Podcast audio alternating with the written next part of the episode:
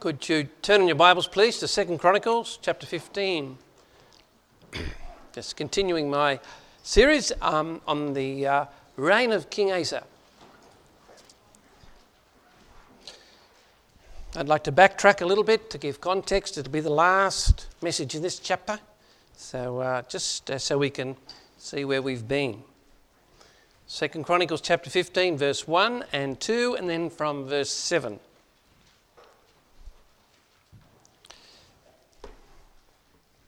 So we read in verse 1 And the Spirit of God came upon Azariah the son of Oded, and he went out to meet Asa and said unto him, Hear ye me, Asa, and all Judah and Benjamin. The Lord is with you while ye be with him. And if ye seek him, he will be found of you. But if ye forsake him, he will forsake you. Verse 7 Be strong, therefore, and let not your hands be weak, for your work shall be rewarded. And when Asa heard these words and the prophecy of Oded the prophet, he took courage and put away the abominable idols out of the land of Judah and Benjamin, and out of the cities which he had taken from Mount Ephraim, and renewed the altar of the Lord that was before the porch of the Lord. And he gathered all Judah and Benjamin, and all the strangers with them out of Ephraim and Manasseh, and out of Simeon, for they fell to him out of Israel in abundance, when they saw that the Lord his God was with him. And they gathered themselves together at Jerusalem in the third month, in the fifteenth year of the reign of Asa. And they offered unto the Lord the same time of the spoil which they had brought seven hundred oxen and seven thousand sheep. And they entered into a covenant to seek the Lord God of their fathers with all their heart and with all their soul, that whosoever would not seek the Lord God of Israel should be put to death, whether small or great, whether man or woman. And they swear unto the Lord with a loud voice, and with shouting, and with trumpets, and with cornets. And all Judah rejoiced at the, at the oath, for they had sworn with all their heart, and sought him with their whole desire, and he was found of them, and the Lord gave them rest round about. Let's ask the Lord to bless our time in his word. Heavenly Father, we do thank you for uh, the good example um, of this good king. Thank you for the lessons we've been able to learn already from his life and from his reign. And I pray that, Father, we might um, once again um, have things that we can learn, uh, perhaps a challenge that we need to accept. Whatever, Lord, it is, I pray that your Holy Spirit would use uh, this frail preacher uh, to your end and to your glory. And we pray in Jesus' name. Amen. Now, from what we've just read and from our previous messages, it appears King Asa had performed the work, that's in verse 7, the work that God's prophet had called him to do. He had, for the second time in his reign, uh, tried to rid his kingdom of idolatry. And that's not an easy thing, but he did. Not only that, he had been the catalyst for a revival of the worship of Jehovah. Whenever we see capital L O R D, that's the Lord, Jehovah, their God. He was basically his efforts, uh, I mean, uh, bringing, um, calling people to this feast. It, uh, he, he was the catalyst, if you like, uh, for the, a revival of the worship of Jehovah. So, he'd rid his kingdom of idolatry revival had come through his actions, and uh, it seems that he was he had, had indeed done the work uh, that God had called him to do. But despite that, there was one notable member of his kingdom who had not complied with what he wanted. And that person, that one notable person, was his mother, the Queen Mother. So, what would he do with her? You know, many in power have one rule for the people and a different rule for themselves. They make the rule and they break the rule because they think that because they are the rulers, they don't have to keep the rules. So, what would Asa do about his mother? Let's read verse 16. And also concerning Maacah, the mother of Asa, the king, he removed her from being queen because she had made an idol in a grove, and Asa cut down her idol and stamped it and burnt it at the brook Kidron. The first thing we read that Asa did concerning his mother was that he removed her from being the queen. He took away the title, and I presume all the privileges that went along with that title. It must have been clear to him that uh, if she remained queen, uh, she may have influenced others in her kingdom against his policy. The, she could have been uh, behind, uh, uh, again, idolatry rising again in his nation. Now, I assume removing Maacah, his mum, uh, from being queen wouldn't have been, been an easy thing to do. But he didn't let his maternal relationship cloud his judgment. And you know, it can be easy to bend the rules for our own family or for our friends. It's called partiality. Uh, or in the modern age, it's called a conflict of interest. And you know, this uh, partiality or this conflict of interest, this favour, uh, knowing this person is our parent or our family member or our friend, it can make us favour our own over others. The Bible calls this having, the Bible calls this having respect of others, and God hates it. Uh, Proverbs 28 21 says, To have respect of persons is not good. James 2 1 says, My brethren, have not the faith of our Lord Jesus Christ, the Lord of glory, with respect of persons. God hates this partiality.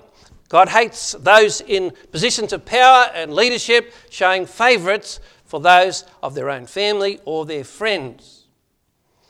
Good King Asa wasn't partial towards his mother when he discovered the idol in her grove.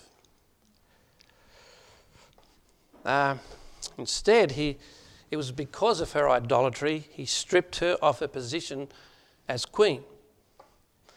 So we can learn, I believe, from Asa's example here how to lead our families, how to run our ministries.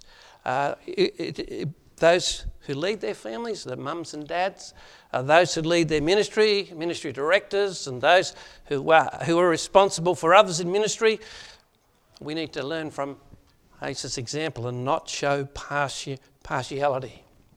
But having said that, it's, it's harder than you might think. It's, it's just, you're so drawn to those that you love over those that you don't. It's easy to favour those that you love over those that you might not. So we can learn from King Asa's example. But as hard as it must have been for Asa, King Asa did the right thing. There were no exceptions when it came to idolatry, not even for his mother. The idols had to go. And so that's the first action he took when he discovered his mother's idol. Uh, he removed her from being queen. The second action Asa took was to destroy the idol and the grove. Now, we've seen before that the grove is the trees. There will be the idol and the trees around it. Uh, well, actually, the, the word uh, grove there means Asherah. Sometimes that is actually the god that they're, they're actually worshipping. But there's an idol here and it's in a grove. And so when he discovered this, he not only removed his mother from being queen, uh, he destroyed the idol and the grove. It says here that he cut down her idol and he stamped it and he burnt it at the brook Kidron. So, in other words, he chopped up the idol and the grove of trees around it, then he trod, trod it to pulp and burned it at the brook Kidron. And you get the sense that he wasn't happy with his mother that day. Just the language is pretty severe, isn't it? Here he was trying to rid his kingdom of the idols, and his own mother was bending her knee to one of these idols. And I get the sense here that all that he did to this idol, he did next to the brook Kidron. I, I expect that he took that idol down to the brook Kidron. It was a public place. And he wanted all to see that it didn't matter who you were, idols were banned. Now, the Hebrew word for idol here is an interesting one. It, it's, the, it's the only time in the Bible, in the Old Testament, where this Hebrew word appears, except for the other account of this, this, uh, this event in 1 Kings. Uh, the word idol is a different word from the other words that are translated idol. It's just here and, and in the other account of this, uh, this event in 1 Kings. The word actually means something horrible. Uh, so, the something horrible in the grove. Now, maybe that's what Asa named his mother's idol as he chopped it up and as he stamped on it and as he burnt it. You know, I can see him doing all of those things, saying, You horrible thing, you horrible thing. Uh, perhaps uh, that's what he named this idol because of the terrible trouble it would have caused him. His mother's idolatry would have been something his enemies could have used against him. They could have threatened the revival that he had just instigated. This wasn't just any woman, this was the Queen Mother. And if she was an idol worshipper, um, it would have perhaps threatened all that he'd been working to do. Perhaps this, the language, this, this horrible thing, suggests to us that he was very angry and disappointed about what his mother had done. And friends, we can feel angry and disappointed when a family member or a friend or someone we serve the Lord with is found to have some hidden sin or some hidden idol. We, we hear something, we find out something, and they're our friend or our family member, and it, we get just so disappointed that they have done what they did. Their actions or their failure can spoil our family testimony or spoil our church's testimony. And so we need to be very careful of these idols that can spoil our testimony. The hidden idol of Maacah reminded me of the hidden idols of Rachel. Remember? Rachel tried to steal from her father. Hey, just go over, keep your little. Uh, I've got one of those little things in my Bible. I'll stick that in there in Second Chronicles and go over to Genesis 31, please. Genesis 31. Just to remind us of uh, the story of what happened with Rachel. Genesis 31 and verse 17.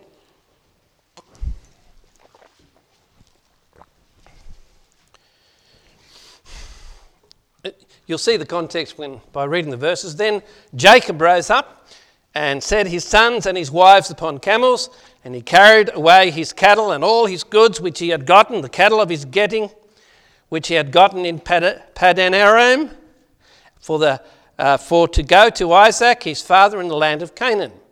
And Laban went to shear his sheep, and Rachel had stolen the images that were her father's, Laban, Laban's uh, images, uh, Laban's idols. Uh, she'd stolen them. And, so, and Jacob stole away unawares to Laban the Syrian, in that he, did, he, that he told him not that he'd fled. And I think you probably know the story, especially if you've been to Sunday school. But when Jacob made a run for it from his father in law, Rachel, Jacob's wife, had stolen her father's idols and hidden them in a, her camel's uh, saddlebags. Now, think about it. Rachel was to become one of the mothers of the nation of Israel. And here she was, even her, at this time at least, even she worshipped idols. Idolatry is a common problem for sinful men. The Old and New Testaments have many warnings about idolatry.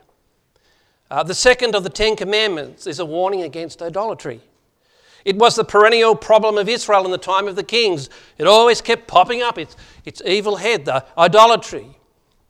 Uh, it, one of the four decrees the Jerusalem Council ha- had Paul deliver to Gentile believers was to abstain from meats offered to idols. That's in the New Testament.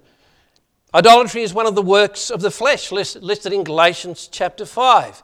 It was warned against by most of the New Testament writers. 1 Corinthians 10:14 says, "Wherefore, my dearly beloved, flee from idolatry." Uh, 1 John 5:21, John begged uh, those he wrote the epistle to, little children, keep yourself from idols. But we mustn't think idolatry is just an ancient problem. Old Testament was written a long time ago. The New Testament was written a long time. Idolatry hasn't been confined to those particular eras. You know, we all seem to have a need to worship someone or something. And idolatry is never very far from us, and it may be closer than we think, even in our Western society. I have Indian neighbours. He's a doctor, very smart man. And they have a large picture and shrine to an Indian god in their living room for all to see. You go into the living room and there it is. Wow, and there's the picture and there's the shrine of one particular Hindu deity. You see, for me, idolatry is just over my fence. but this is no different from the images of Mary and of Jesus and a host of Catholic saints that many in Harbour regularly pray to. And I've learned a few things about the saints that you can actually pray to when you have a specific need. Uh, praying to Saint Anthony uh, when something is lost is a Catholic tradition. So if you've lost something, pray to Saint Anthony. Uh, you can pray to Saint Joseph if you're looking for a job. He's the saint of employment. There are, in fact, daily Catholic saints you can pray to and a calendar to help you remember which one is on which particular day. A whole calendar for every single day, a different saint that you can pray to to help you. And of course, there are statues, medallions, and figurines of your favourite saint to help you pray. The Catholics, of course, uh, and the Orthodox Christians, they deny that this is idolatry. But there's a test. It's not a theological test, but it is a very valid test on whether something is legitimate or genuine or to determine its identity. It's a very, you know, I hope you get this. Okay, I hope you understand, but it's called the duck test. Have you heard of it? If it looks like a duck and it swims like a duck, quacks like a duck, then it's probably a duck. So if it looks like an idol and they worship it like an idol and they pray to it like an idol, then guess what? It probably is an idol, breaks the second commandment. And all those warnings in the scriptures are against idolatry. The truth is, there's no difference praying to St. Anthony when you've lost something than to praying to Arakasu Amman, the Hindu goddess of lost things. No difference which one you pray to. One is just a dead man, and the other is a demon. You see, idolatry is never far away, but it doesn't have to be related to an organized religion. Jesus told us we can't serve God and mammon, it's one or the other. Now, mammon just means money or wealth. So, according to Jesus, money can be a God to replace worship, the worship of the true God, the worship of Christ. So, money can be a God that some people worship, and we know it's true the pursuit of wealth. Paul told us about those who are the lovers of pleasures more than lovers of God. And our affluent Western world has many pleasures that can become the object of worship. The worship of games. The Greeks loved their games. Uh, of course, the Romans loved their blood sports. We're not far from that, are we? Uh, but the worship of games, the worship of sport, and not just the worship of the game, but those players who are idolised. They are, they're idolised. Love of music, especially rock music, that appeals to our lusts, and its musicians who are worshipped as gods.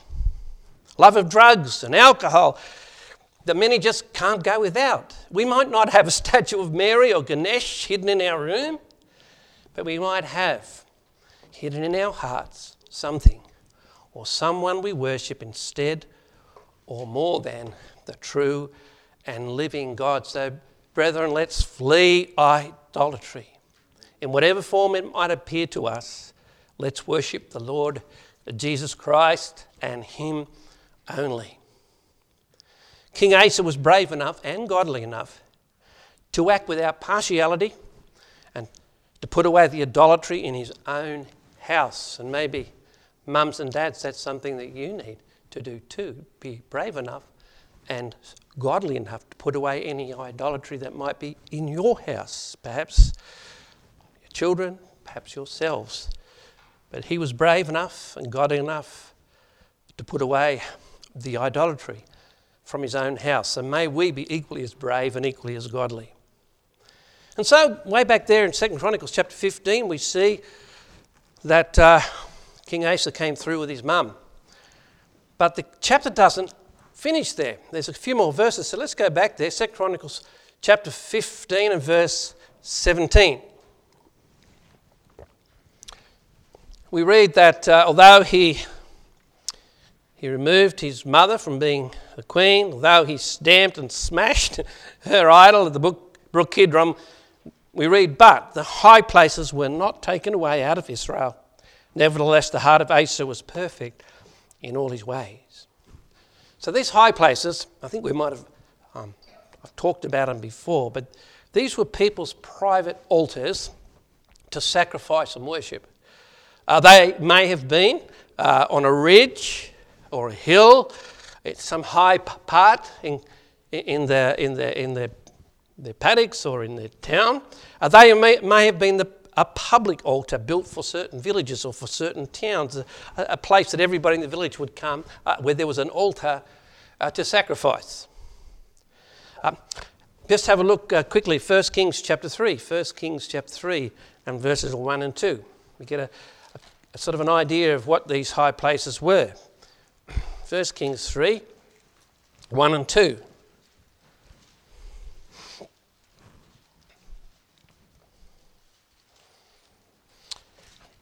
So, verse 1 And Solomon made affinity with Pharaoh, king of Egypt, and took Pharaoh's daughter and brought her into the city of David until he had made an end of building his own house and the house of the Lord, that's the temple, and the wall of Jerusalem round about. Only the people sacrificed in high places because there was no house built unto the name of the Lord until those days. And so here we see that before there was a temple in Jerusalem, people would sacrifice to the Lord uh, in these high places. Now, after Asa's reforms and after the nation's revival, uh, these high places, the sacrifice there would be for the worship of Jehovah. We would assume that all the if there was any idolatry associated with the high place, uh, Asa's agents would have gone in and got rid of the idols. And, and uh, perhaps when the people came together and they covenanted together to worship the Lord now, uh, we, we read that if there was a high place and they were sacrificing, those sacrifices now were to Jehovah. And I suppose you could understand the people's motivation for doing this. There were no churches or synagogues for worship, the worship of Jehovah in those days. Uh, the worship of Jehovah was to take place in the temple, which was in Jerusalem. And for most in Judah, uh, Jerusalem was miles away, perhaps many days' journey. So a private or public high place close to home would have seemed like a good idea. Instead of having to spend uh, you know, a whole week going down to worship, you could just go down to the local high, high place and give your sacrifice to Jehovah. So you can understand people's motivation. But these high places had the potential of being operated in opposition to the temple worship. That's the problem. Just go over to 2 Kings this time. 2 Kings 23. 2 Kings 23.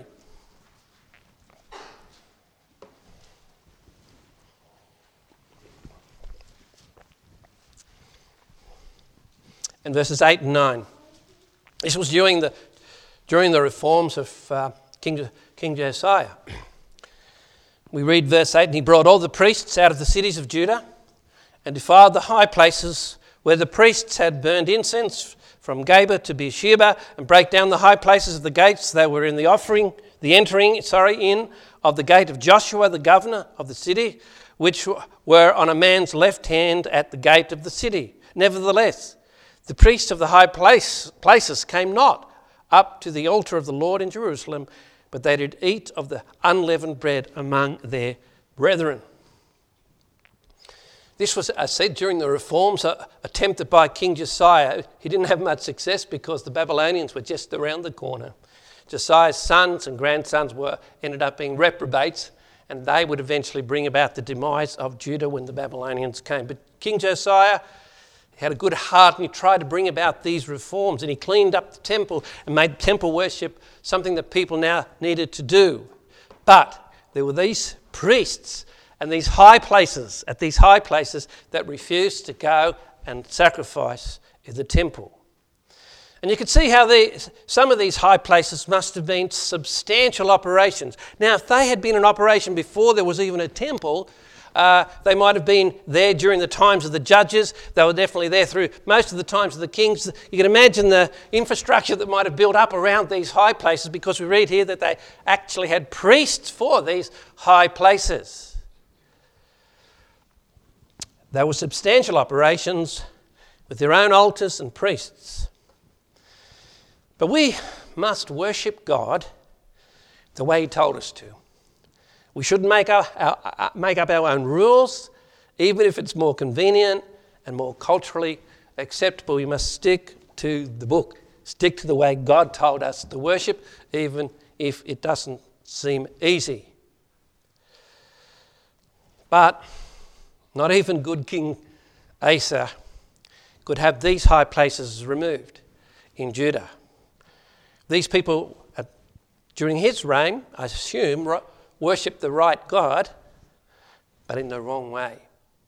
But if we're going to worship the right God, we, we can only do it in the way that he told us to do it. But despite Asa's inability to have these high places removed, verse 17 tells us that his heart was perfect all his days. So going back there to 2 Chronicles 15, but the high places were not taken out of Israel, but God didn't hold that against Asa because it says, Nevertheless, the heart of Asa was perfect. Perfect all his days. Despite Asa's inability to have these high places removed, God's word tells us that his heart was perfect all his days. Samuel the prophet, remember he told Jesse when he went to find a king uh, for, his, uh, for, for Israel, uh, he went to the farm there and he went through all of Jesse's sons. And uh, he, he, he, he told Jesse uh, what God was looking for when looking for a king.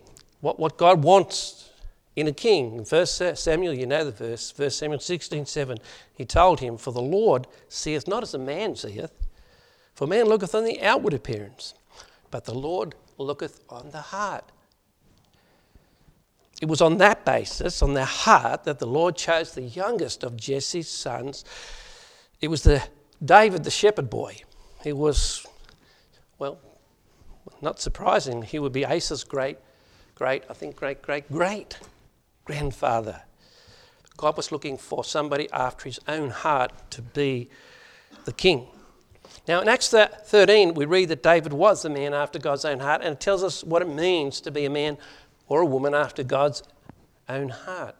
Acts 13 22 says, he raised, he raised up unto them David to be their king, to me also gave testimony and said, I found David the son of Jesse, a man after mine own heart, which shall fulfill all my will.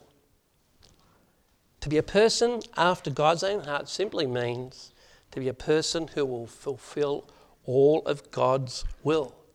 Just not a bit of what of God's will, uh, not just my will and God's will, but my whole life and my whole purpose, my heart is to fulfill the will of God. That is a person who has a, a heart after God's own heart. And you know, that's what God wants, not just for kings, but for all those who call upon his name. We can all, and we should all, have a heart after God's own heart. It should be our desire to fulfill all God's will for our lives. And I think that's what it meant when it says in our verse that Asa had a perfect heart. He was a person who had a heart after God's own heart, just like his great grandfather David. Now, as proof, I think this verse comes straight after verse 17.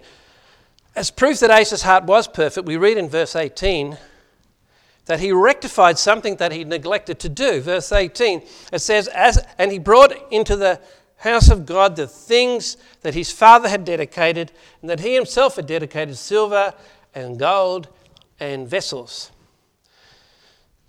Now, Asa did the grand things, the things that we like to talk about in our Sunday school classes and make a lot of. He did the, he, he rid the whole kingdom of idols, and uh, he removed his mother from being queen. These are mad, magnanimous things.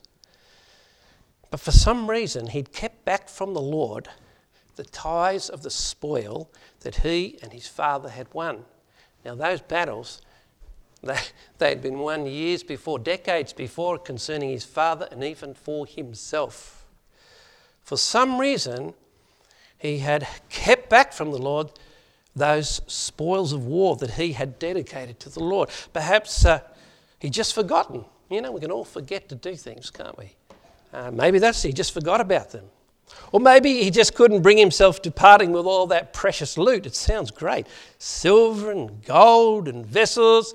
Maybe he saw that room and he said, oh, I know I've dedicated to the Lord. I might need it one day. I don't know. I don't know why he hadn't done it.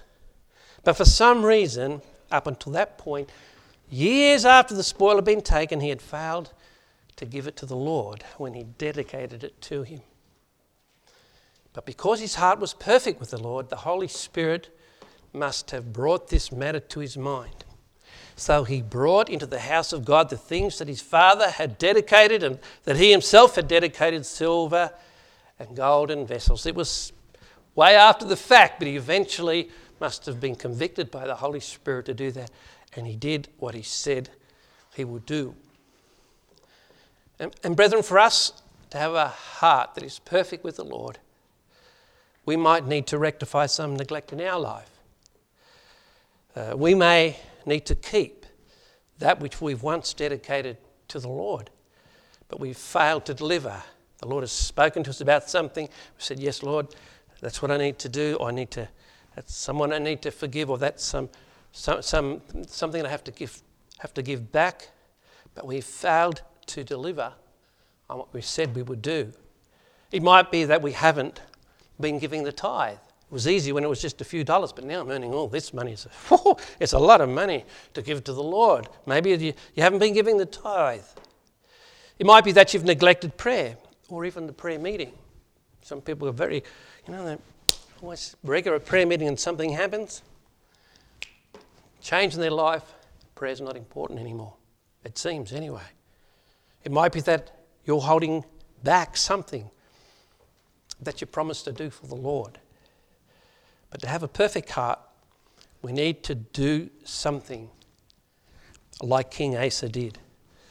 He made up for the neglect, he rectified the neglect of the thing that he had dedicated to the Lord. And because of that, because he did, because of all that we read in this chapter, we read this in verse 19, and there was no more war unto the five and thirtieth year of the reign of Asa. So this meant another 10 years of peace in the land of Judah, thanks mainly to this righteous king. It was the peace of God, it was God who gave the peace. a peace from war, peace from internal strife. And you know, we can all experience the peace of God if we make the similar choices uh, to King, A- King Asa.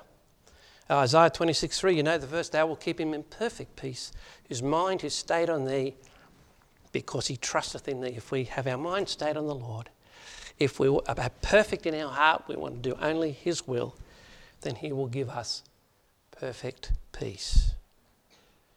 So, up until this time of his reign, King Asa, he gets the tick of approval. I'll give him a couple. He's a good king. But will it last? We'll have to wait till next time. Let's pray. Heavenly Father, we do thank you for the wonderful example of uh, impartiality by King Asa. And we thank you for, Lord, the fierceness of his desire to rid his country and even his house of the idols. Now, Lord, we thank you that he did have a perfect heart, despite some people in his kingdom not doing the right thing. You have, Lord, testified here in your word that he had a perfect heart all the days of his life. And uh, so we thank you for his example. We thank you, the Lord, he was willing to, to make up for the neglect. He paid back the thing that he'd promised to do. And pray if there's any of these points that, Lord, touch our hearts, that your Holy Spirit would just now put the finger on whatever we might need to do. And we thank you for this in Jesus' name. Amen.